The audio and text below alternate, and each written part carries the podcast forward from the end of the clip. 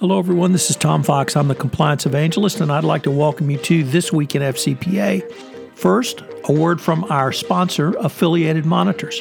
Founded in 2004, Affiliated Monitors provides professional, independent integrity monitoring and ethics and compliance assessments nationally and internationally and across almost all industries. With its knowledge of effective ethics and compliance programs and cultures, Affiliated Monitor is respected for its work as the corporate monitor on matters ranging from multinational corporations to small and mid sized companies and even individuals. Having served in over 750 monitorships, no one has more experience as an independent monitor than the team at Affiliated Monitors. For more information on how an independent monitor can help improve your company's ethics and compliance program, visit our sponsor, Affiliated Monitors, at www.affiliatedmonitors.com.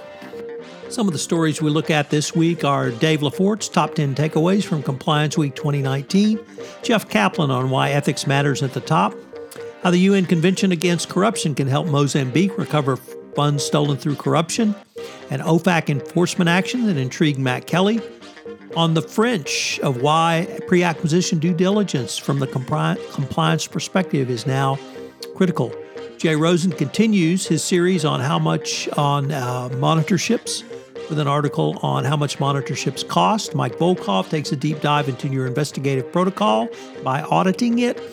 Why is visibility key for compliance? And Citgo now is a part of the PDVSA Venezuelan corruption scandal.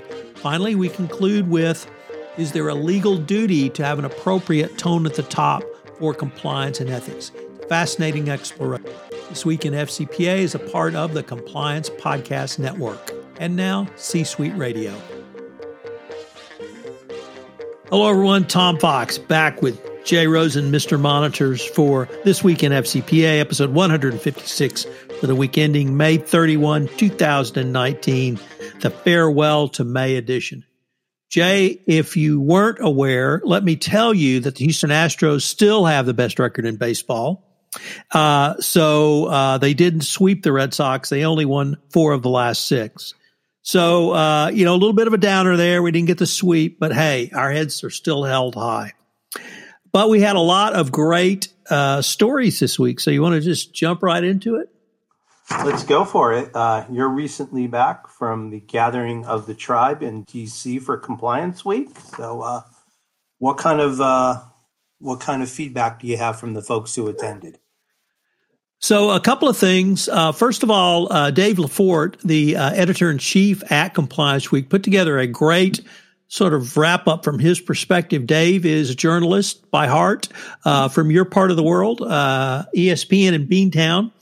And, but uh, so he's not a compliance practitioner. So it's always great when he uh, kind of weighs in because he has such a different perspective on things. And he had a top 10 of uh, highlights for himself, including the DOJ's uh, policy preview of the leniency program under the antitrust division, Kristy Grant-Hart's keynote, Wei Chin's uh, keynote, um, the keynote by Preet Bharara, uh, uh, the keynote around uh, psychology and uh, compliance, uh, behavioral ethics, the impact of cannabis legislation on corporate compliance programs, cybersecurity, and a decision tree for compliance.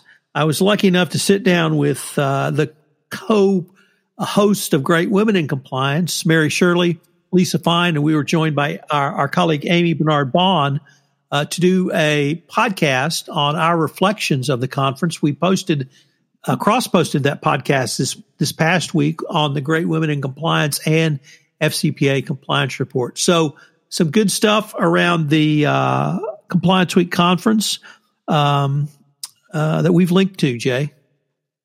Perfect. So, uh, next up, I have um, an article coming from Jeff Kaplan in his Conflict of Interest blog. And uh, everybody knows about tone at the top. But in this article, Jeff is writing about the toll at the top. And uh, recently there was a PwC uh, report done, and 39% of 89 CEOs who were uh, interviewed uh, or were that they focused on who departed jobs in 2018 left for reasons related to unethical behavior stemming from allegations of sexual misconduct or ethical lapses connected to things like fraud, bribery, and insider trading. So uh, this is uh, that's a pretty big number, forty percent of eighty nine, and uh, basically there are uh, five issues that were identified in a recent Harvard Law School corporate governance blog. And what companies should be looking at doing is uh, making sure that sexual misconduct risk is specifically enumerated and oversight is assigned to a board committee. The board should have expertise in workplace and employee issues. There should be material penalties in place for perpetrators and abettors. Executive compensation structures at a minimum should contain incentives for creating safe and equitable workplace and the company should model the behavior that it seeks to promote. So um, this might be uh, a new thing to be talking about the toll at the top, but uh, it just kind of keeps capping off what we talk about, unfortunately, uh, week to week and month to month, that there are people out there who are not playing by the rules, and uh, it just makes our job even more important.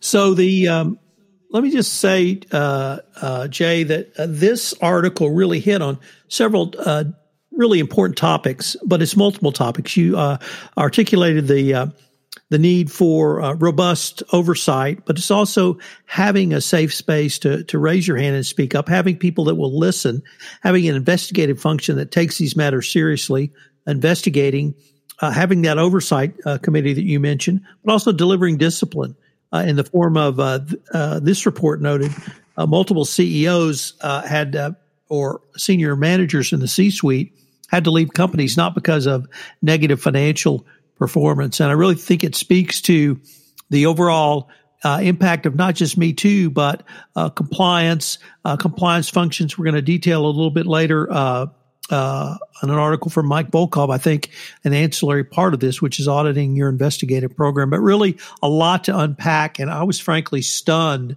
that um, um, the number of people uh, was so much higher who had left corporations for this reason as opposed to negative financial results.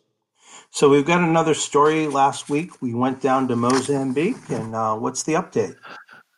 So um, uh, Mozambique is in a world of hurt because of bribery and corruption. Uh, bonds floated to purchase or build a tuna fleet.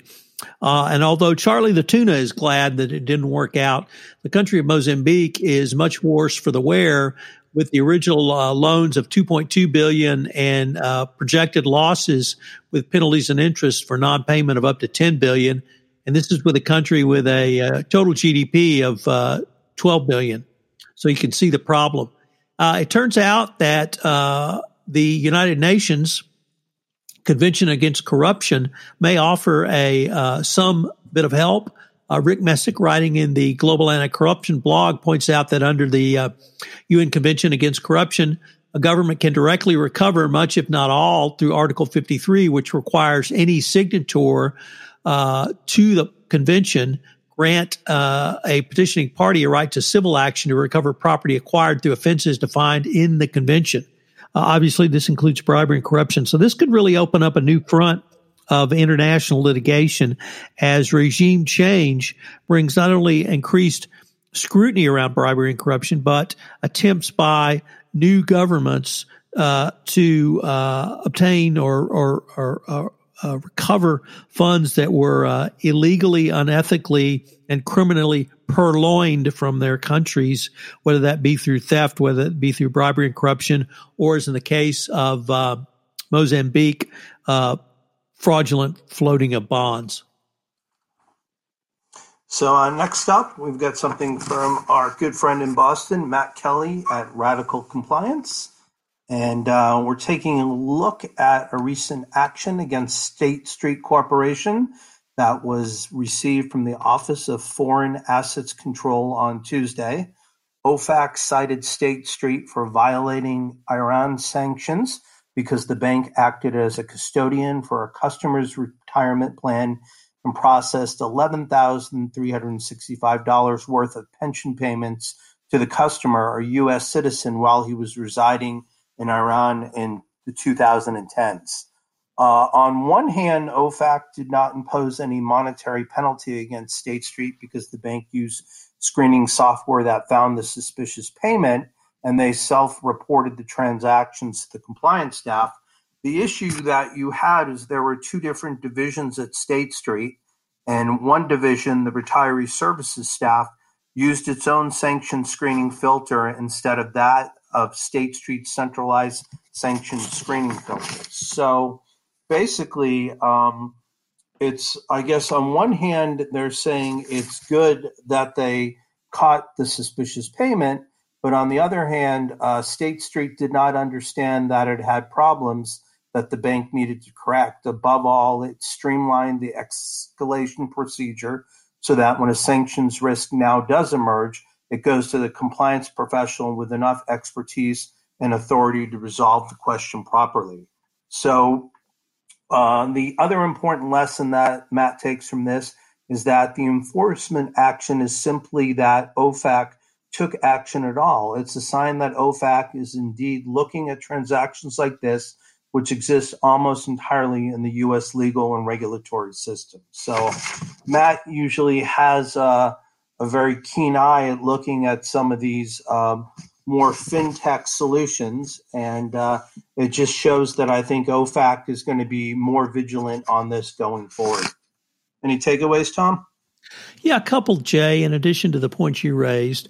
Uh, I was a little troubled by the discussion around having the business unit involved, the specific business unit involved, uh, the criticism for its compliance function and its compliance program. Because, on the one hand, if you want to operationalize your compliance program, that would seem to mitigate against or argue at least against having a centralized compliance function. But here, the uh, operationalized compliance fu- function completely failed. And indeed, the business unit where uh, these OFAC infractions occurred, the compliance function actually approved uh, the, uh, a very large number of transactions. So the question becomes, or at least I would hope they did a root cause analysis to try to determine how could the business unit compliance function screw up so badly. Um, it was clear knowledge within the bank that this was illegal conduct. Uh, and does this mean we're now going to move back towards or pull back from an operationalized compliance function to a more centralized compliance function? I've worked in companies where compliance was absolutely centralized in the corporate office. There are strengths to that, but there are also weaknesses. And the, one of the some of the weaknesses led to the notion of operationalizing your compliance program. But if we're going to pull back from that now, uh, I think that's that's going to have to be an ongoing and continued conversation, Jay. So next up, Tom, we go to our good friends in France, and um, they always have some interesting things to say about M&A transactions. So what is happening with the French Anti-Corruption Authority, the AFA? So uh, actually, Jay, I would have to say the French have never said anything interesting about compliance and con- connection with M&A, and that's what makes this article so interesting. Um, found in the uh, Compliance and Enforcement blog, the most excellent blog from the New York University program on corporate compliance and ethics, entitled "French Anti-Corruption Authority Raises Alarm About M&A Transactions," and the French Anti-Corruption Agency or Authority (AFA) um, did exactly what you said. They raised uh, uh, raised the uh, alarm about M and A, and that there needs to be robust pre-acquisition due diligence, and of course, post-acquisition uh, investigation uh, to determine if there are any corruption violations. Um, in the simple words, the AFA's pitch boiled down to French companies do not uh, do investigate target companies, and if you find something wrong pre or post closing, come and talk to us early so we can take care of the situation, or you may face the Department of Justice or the Serious Fraud Office. So that's a that's a pretty strong statement. But uh, Jay, the thing that struck me is the glowing glowing, the growing international recognition of the need for robust compliance around the entire spectrum of M&A from the pre-acquisition, due diligence, through closing, to integration, to post-acquisition forensic investigation, and the notification of authorities if uh, something is askance. Because as I always say, if a company was engaging in bribery and corruption before you bought them, and they continue to engage in bribery and corruption after you have closed the deal, it is no longer they, it is now you who are violating the law. So uh, I thought this was a pretty significant uh, announcement from the French authorities and really shows the internationalization of not simply uh, anti bribery, and anti corruption enforcement, but uh, compliance programs as well. So, are we supposed to portend that there should be some announcement coming out soon about uh, a French violator? Do you think that happens? Or do you think this was just put out there uh, in a vacuum? No, we're going to change the name of Freedom Fries back to French fries, though. Yoo-hoo. All right. So, uh, number six comes back to me. This is uh, part five in my series about everything you always wanted to know about a monitor, but were afraid to ask. And we and I take a look this week uh, on my column in Corporate Compliance Insights about how much will a corporate monitorship cost. And uh, you know, basically, this is an area that tends to be quite confusing to certain people. And there are some certain factors that you can look at to get some certainty on what the cost will be. Uh, first of all, you want to look at the scope of the monitorship, and uh, you need to understand the settlement documents so that you can fully appreciate the scope of the monitor's remit and what the government expects from the monitor. Uh, the next thing you want to look at is the frequency of engagement. How often will the monitor actually be interacting with your business units? Is this going to be a daily, weekly, or quarterly basis? And also, what is the exact duration of the uh, term. And that, again, is usually listed in your settlement agreement. Next, you want to look at the experience of the monitor and not specifically the experience in one vertical, but their experience in actually running a monitorship. And uh, then this be, these next two points become kind of critical. One is about cost control in the work plan, so that really needs to be agreed upon before you move out. And the last part is selective sampling. So if you've done a lot of these uh, monitorships, like affiliated monitorships, uh, affiliated monitors, we've done over 750 of them.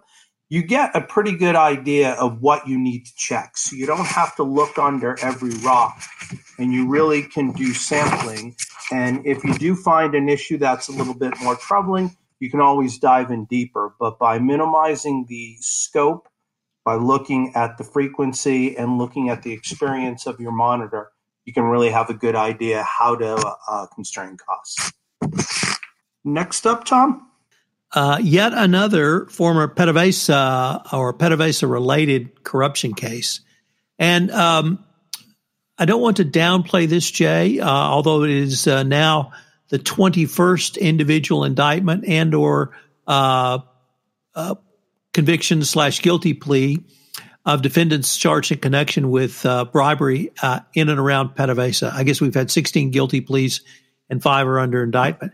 Jay, the thing that struck me here as extraordinarily significant was that in addition to bribes paid directly to PDVSA officials, there were bribes paid to Citgo uh, employees. Now, Citgo is based in Houston. Uh, it seems like to me they've got a uh, some placard or something up around Fenway Park in the back of my mind, um, like a small six by four or something. Maybe you can help me with that, but um, uh, something there. Uh, but now we have the situation where if if this is correct, and we have the businessman admitting the FCPA offenses uh, that bribes paid to a U.S. company were the basis of corruption involving PDVSA. And this opens up Citgo to an absolute world of hurt. Uh, first of all, uh, now, uh, if you work for Citgo and you're listening to this and you still work there, I would not walk but run to the Securities and Exchange Commission and tell them what you know because you're going to need some serious whistleblower protection. And Citgo may be in for a very long and lengthy investigation uh, but if uh, I mean, if you're the SEC or the Department of Justice, uh, uh, you need to start investigating Citgo now. Uh, but once again, the difference, Jay, is this is an American company, uh, not a payment of bribes by an American or other to a foreign government official, a payment of bribes to an American to garner a benefit on a foreign government official. And that really uh, changes, I think, the entire dynamics of the PDVSA investigation. I don't know how closely you follow economic sanctions against Venezuela, but that's a huge issue here in Texas. Citgo is a, uh, in spite of the fact they've got their placard in Boston, they're uh, a Texas-based corporation, and there's I think three to four thousand employees in Texas who work for Citgo, literally from gas station attendants all the way up to uh, the corporate office. And now uh, this entire company may go under investigation uh, and in the sanctions, which the, this administration has carved Citgo out of the sanctions against Venezuela, even though Citgo is owned by PDVSA, 100%, uh, they may come down on Citgo like a ton of bricks if it turns out that Citgo has been facilitating uh, corruption uh, by PDVSA, uh, whether that corruption is money laundering, evasion of sanctions, or plain old payment of bribes under the FCPA. But I really think this opens up an entirely new front. And uh, I think uh, if you're a stockholder of Citgo and you're listening to this, you know, I, I would think uh, it's time to sell. Totally. So um, this uh, next story comes to us um, again from the FCPA blog uh, by Elsa Chan. And more banks behaving badly. And in a four month span, there have been four scandals involving at least $2 trillion in money being laundered across the world. Uh, some of these we've spoken about before Danske Bank, um, Troika, Swedbank, and now the newest uh, member of banks behaving badly is Standard Chartered. Uh, having the right information at the right time can be the linchpin to catching some of these. And uh, a big number that is out there is financial institutions spend an estimated 25.3 billion with a B on anti-money laundering compliance across the U.S. And part of this is, um, as we've talked about in the past, is you need to get additional information uh, and data such as ultimate beneficial ownership and um, one of the things that may or may not be limiting the effectiveness in this is organizations need to take a look towards increasing or in sharing information between financial institutions. They need to focus on the obvious. Often organizations get stuck using legacy technology. And finally, if organizations are to safeguard their reputations and increase efficiencies across compliance department, they need to look to empower the compliance team. So there is no silver bullet, but there is indeed a need for smarter data and not just faster tech. So um, a lot of these informations come down to us uh, having the right technology uh, at our hands, and uh, hopefully, according to Elsa Chan, that if companies make these changes, they can be more efficient in weeding out these bad situations. Uh, next up, Tom, we've got an article from uh, the Harvard Law School Forum on corporate governance and financial regulation. And uh, what about management's duty to set the right tone at the top? So, uh, before we get to that, Jay, I um, I wanted to highlight a uh, multi-part, multi-blog part series by Mike Volkov, who's run this week, and I and I alluded to it uh, earlier. Uh, but he took a look at uh, auditing your investigative protocol. And uh, this is not something you know that really gets a lot of of play, but um, it should. And in the three part series, Mike uh, details uh, uh, in uh, part, specifically part two the information that you need to audit, how you need to put it together, how you need to review it, and then in part three. He talks about remediation. So it's a great three part series. And I'm not sure I've ever seen an audit program or audit protocol around your investigative protocol. So uh, this is uh, really uh, great nuts and bolts stuff uh, from Mike. Yeah, so I really wanted to spend a little time on this article, Jay, because this has huge implications uh, for not only compliance officers and compliance practitioners, but corporations as well. So the background of this case is uh, Hertz in May 2014 announced it couldn't file its 10Q because it identified errors in its financial statements and ended up having to restate uh, financials in 2015 for the years 2011, 2012, and 2013. It terminated its uh, former CEO, former CFO, former general counsel, and former group president in, in part because of these uh, financial uh, restatements. And Hertz is seeking to recoup or claw back certain bonus payments that were made to these executives for hitting their numbers.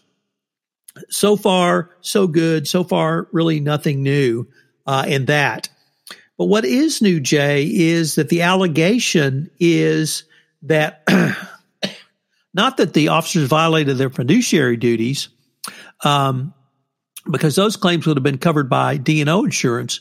Hertz is specifically uh, seeking recoupment of monies for uh, engaging in conduct that constituted willful gross negligence or gross misconduct with regard to their duties. And those duties include setting an appropriate tone at the top.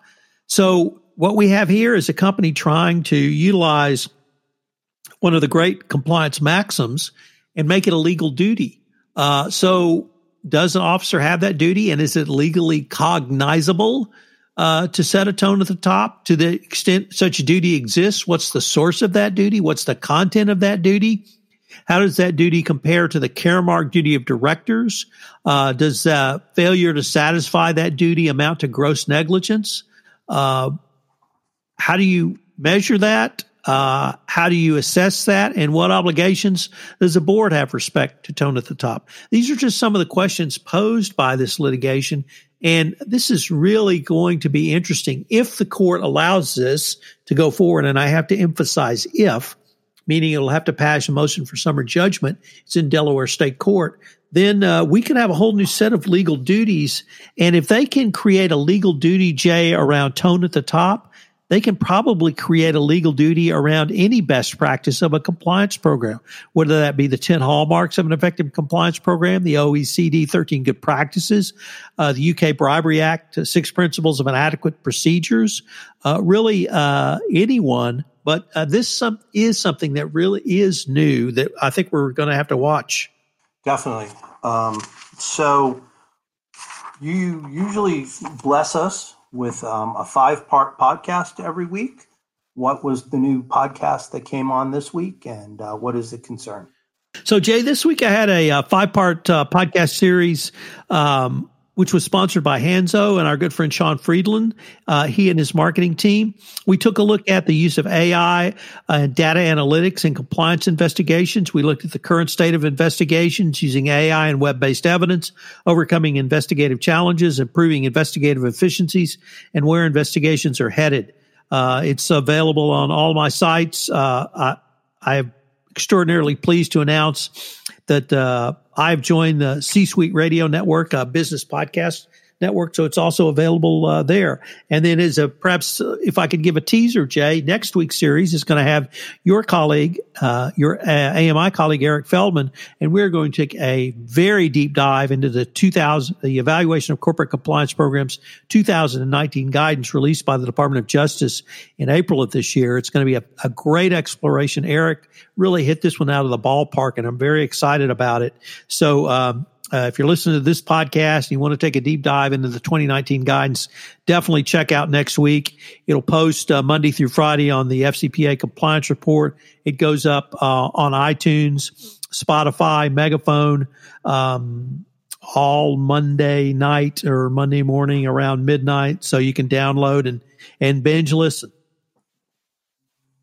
So, uh, speaking about Beantown and that Citgo sign, we're going to be there in a couple weeks. What's bringing us to Boston? So we got a lot going on, Jay. Uh, I'm joined uh, by you and a couple of uh, uh colleagues for a two day master class.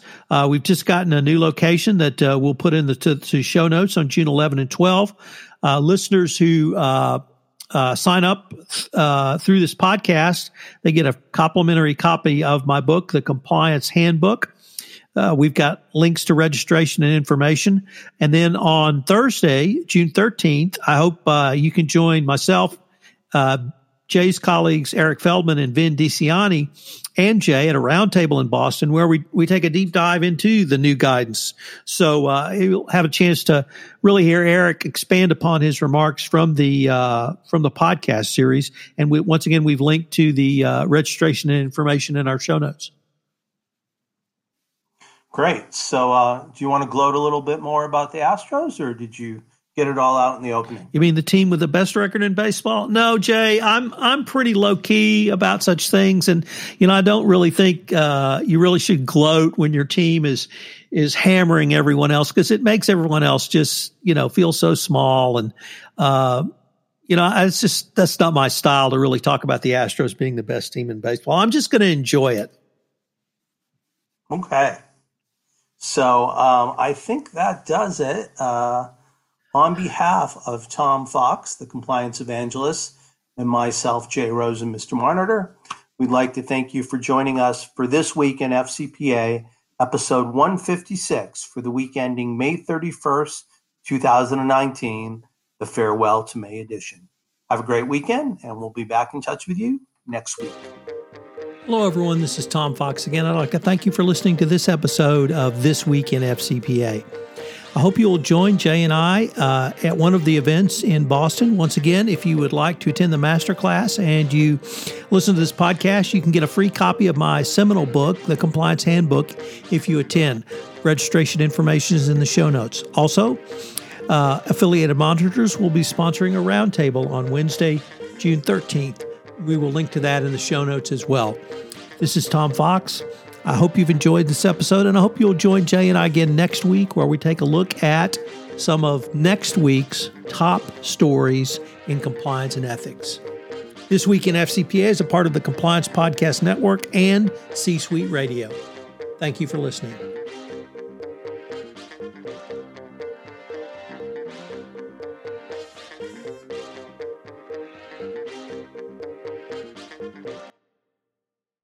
This podcast is a part of the C Suite Radio Network. For more top business podcasts, visit c-suiteradio.com.